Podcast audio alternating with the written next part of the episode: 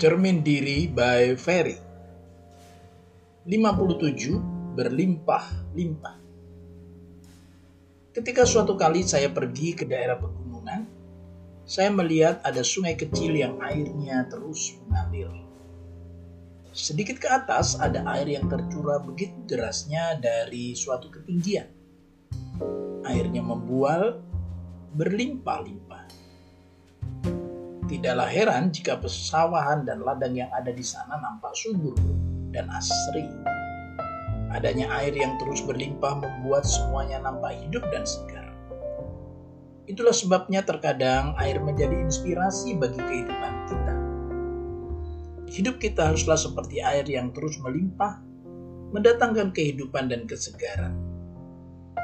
Tetapi, bagaimanakah caranya? Pertama, air itu benda cair yang sangat fleksibel, tidak kaku. Ia mengalir mengikuti alur yang disediakan baginya. Ia mudah menyesuaikan diri dengan tempat di mana ia berada. Dalam hidup ini, setiap orang bisa memiliki prinsip hidup sendiri-sendiri. Tetapi ketika kita harus berinteraksi dengan orang lain, diharapkan kita mudah beradaptasi dengan situasi di mana kita berada, tanpa harus mengorbankan kebenaran dan nilai-nilai moral yang kita miliki kita bisa tetap luas dalam menyampaikan kebenaran yang kita miliki tanpa harus menyakiti orang lain. Kedua, secara alami dengan adanya gaya gravitasi bumi, air itu mengalir dari tempat yang tinggi ke tempat yang rendah. Hidup ini bisa mendatangkan kelimpahan bagi mereka yang membutuhkan. Yang kuat menolong yang lemah, yang kaya menolong yang miskin, yang pandai menolong mereka yang kurang pandai, dan seterusnya. Ada orang yang mendatangkan kelimpahan kepada orang lain yang sudah sangat kaya dengan motivasi agar bisa memperoleh balasan yang lebih banyak.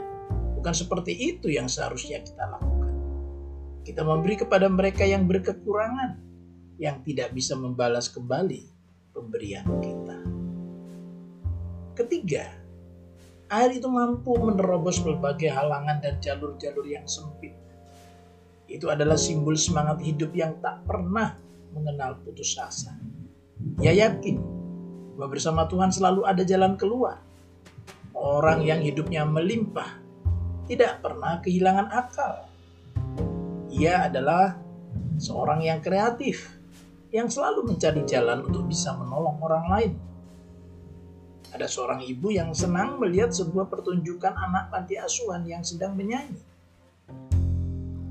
Ia ingin hidupnya menjadi berkat bagi anak-anak itu. Mulailah ia memanfaatkan kain perca untuk membuat bendo-bendo, yaitu hiasan rambut dan kepala dengan sangat indahnya dan diberikannya cuma-cuma kepada anak-anak itu. Selalu ada cara untuk menjadi berkat bagi orang lain. Keempat, air tak pernah berhenti berkarya. Mungkin karena membentur sebuah halangan yang besar, air itu tidak lagi mengalir. Ia tinggal tergenang. Tetapi kemudian karena panas matahari membuatnya menguap dan naik ke atas menjadi awan. Ketika tiba saatnya awan itu pun bertambah mendung dan turun kembali ke bumi menjadi hujan.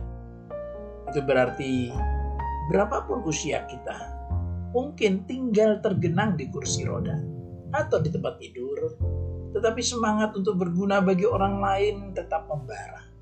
Ia tetap akan bisa menguatkan orang lain. Ketika saya berkunjung ke rumah orang yang lanjut usia dengan tujuan menguatkan hatinya, justru sayalah yang dikuatkan dengan kata-katanya. Sungguh luar biasa. Kapankah hidup Anda berlimpah-limpah bagi orang lain seperti air? Thank you.